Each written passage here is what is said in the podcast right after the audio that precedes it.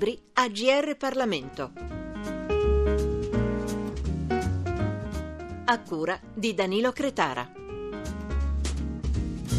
Buongiorno da Roberta Gentilini. Siamo con Luca Marfè, giornalista, scrittore e autore del libro Yes We Trump, che ci offre uno spaccato diverso, un punto di vista diverso, non solo degli Stati Uniti, ma anche del presidente americano. Partiamo proprio dal titolo, che è così incisivo. Un titolo provocatorio eh, per un libro che non vuole essere di parte, ma che viceversa vuole accendere un riflettore su quella metà di America che è stata raccontata molto poco e eh, francamente male eh, perché è arrivata una sorta di gigantesca caricatura sia di questo presidente, peggio ancora dei suoi supporter, quasi come se eh, metà degli Stati Uniti fosse letteralmente impazzita e avesse eh, deciso di votare un, un, clown, un pagliaccio alla Casa Bianca. Invece no, come esistono le ragioni eh, degli uni che sono state certamente raccontate, penso alle colonne del New York Times o alle, alle serate di informazione di CNN, esistono anche le ragioni degli altri. Non ci si può limitare uh, a snobbarle o addirittura a deriderle con fare dispregiativo. Questo libro quindi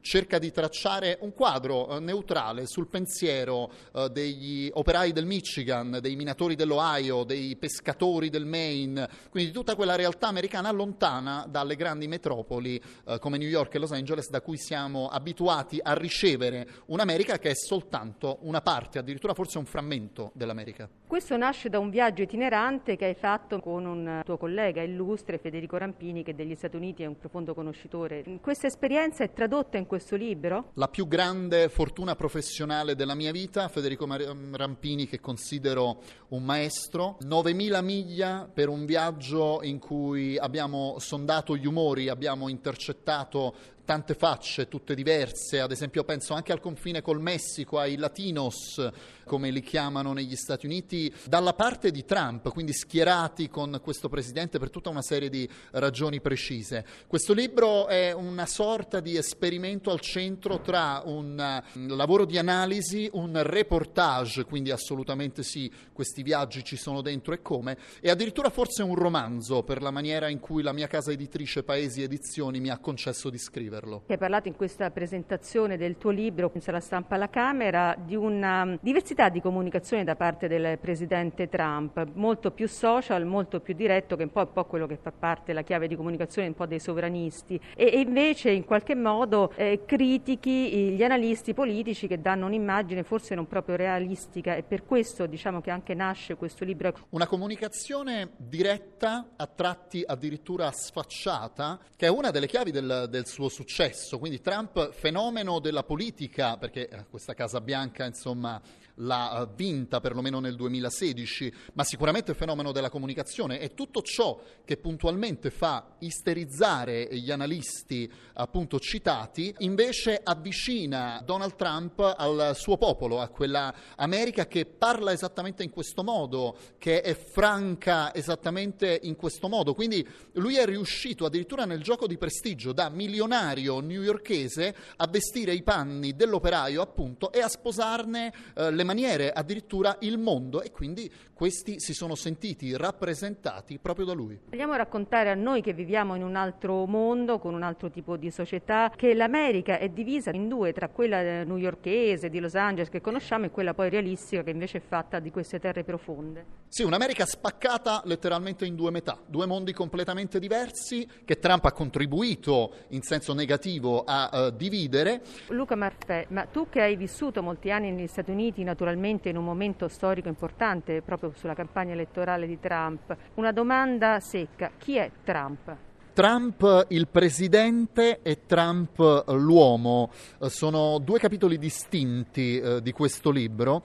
Il presidente lo abbiamo conosciuto un po' di più, anche con tutte le sue stravaganze eh, annesse. Eh, l'uomo lo abbiamo conosciuto per certi versi molto poco, quindi un omone alto quasi due metri eh, sulla linea dell'obesità tecnicamente, quindi oscilla tra i 105 e i 115 kg, un uomo che mangia eh, due doppi hamburger ogni giorno, se li fa ordinare a rotazione da fornitori diversi, rigorosamente americani neanche a dirlo, e che beve 4 litri di Coca-Cola zero ogni giorno, ogni 24 ore. È un astemio convinto, non fuma, sfuma, insomma ha tutta una serie di caratteristiche tra lo stravagante eh, e il rigido addirittura che descrivono una figura carismatica, per quanto questa cosa possa eh, quasi infastidire un, un, certo tipo di lettore o di ascoltatore. Carismatica perché è un uomo che quando entra eh, in una sala, che può essere quella della sala stampa della Casa Bianca, che ho avuto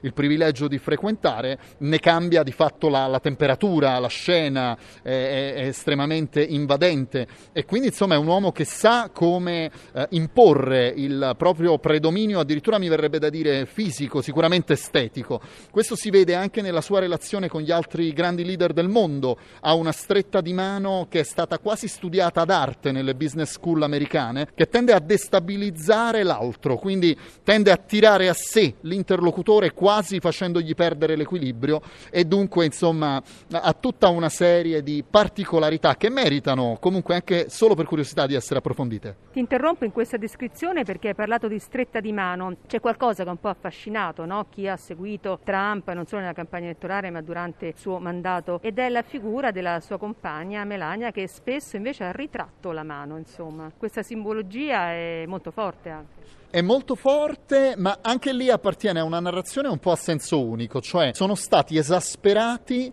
i momenti sbagliati della coppia, quindi ecco la mano ritratta, il gesto di stizza del volto e quasi mai invece sono stati raccontati eh, dei momenti di, di, grande tenerezza, di grande affinità, dei balli lenti, dei baci eh, sfiorati, insomma come tutte le coppie immagino del mondo eh, hanno um, tutta una serie diciamo di, di sfumature più o meno eh, piacevoli, ecco questa uh, storia raccontata in una direzione unica non è quello che effettivamente uh, sta accadendo negli Stati Uniti. Quindi anche qui, insomma, un racconto un po' più oggettivo perlomeno insomma, sul fronte degli esteri, che è un mondo che eh, ci appartiene di meno no, da italiani, è, una, è, un qualcosa a cui potremmo guardare con, con maggiore oggettività, appunto, eh, merita insomma, invece di, di, arrivare per quello che è veramente. Allora, la personalità un po' istrionica e naturalmente autocentrata di Trump eh, in qualche modo si rivela come sempre alla ricerca di un nemico, no? abbiamo visto durante la campagna delle presidenziali, naturalmente era il competitor, invece qual è il nemico nel quale nel corso del suo mandato si è eh, più accanito, più rivolto? Trump ha quasi disperatamente bisogno di un nemico e il nemico perfetto di questa tornata elettorale è la Cina. Biden troppo impalpabile rispetto a Hillary Clinton che appunto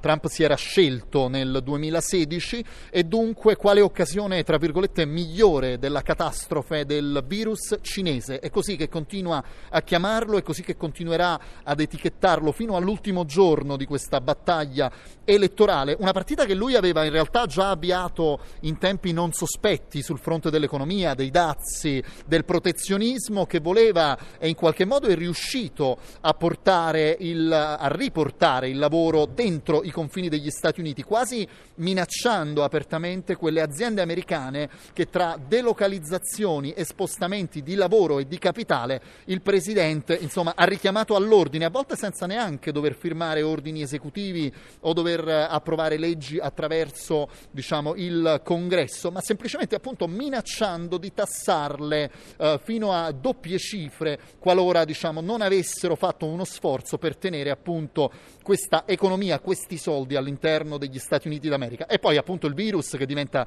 l'occasione perfetta per una narrazione che si muove sulla soglia del complottismo, quindi dove nasce questo virus, come, chi ha contribuito a diffonderlo? E naturalmente il dito puntato dritto contro Xi Jinping, contro una democrazia che democrazia non è, contro il mancato rispetto delle regole del gioco dell'economia e dei diritti umani soprattutto. Ringraziamo Luca Marfè, giornalista, scrittore, autore del libro Yes We Trump. Ricordiamo con l'introduzione di Federico Rampini la prefazione di Giulio Terzi di Sant'Agata. Paesi Edizioni. Roberta Gentilini vi ringrazia per l'attenzione e vi auguro un buon proseguimento di ascolto sulle nostre frequenze. Libri AGR Parlamento. Per segnalare saggi di storia, politica, sociologia e diritto, scrivere a grplibri.it.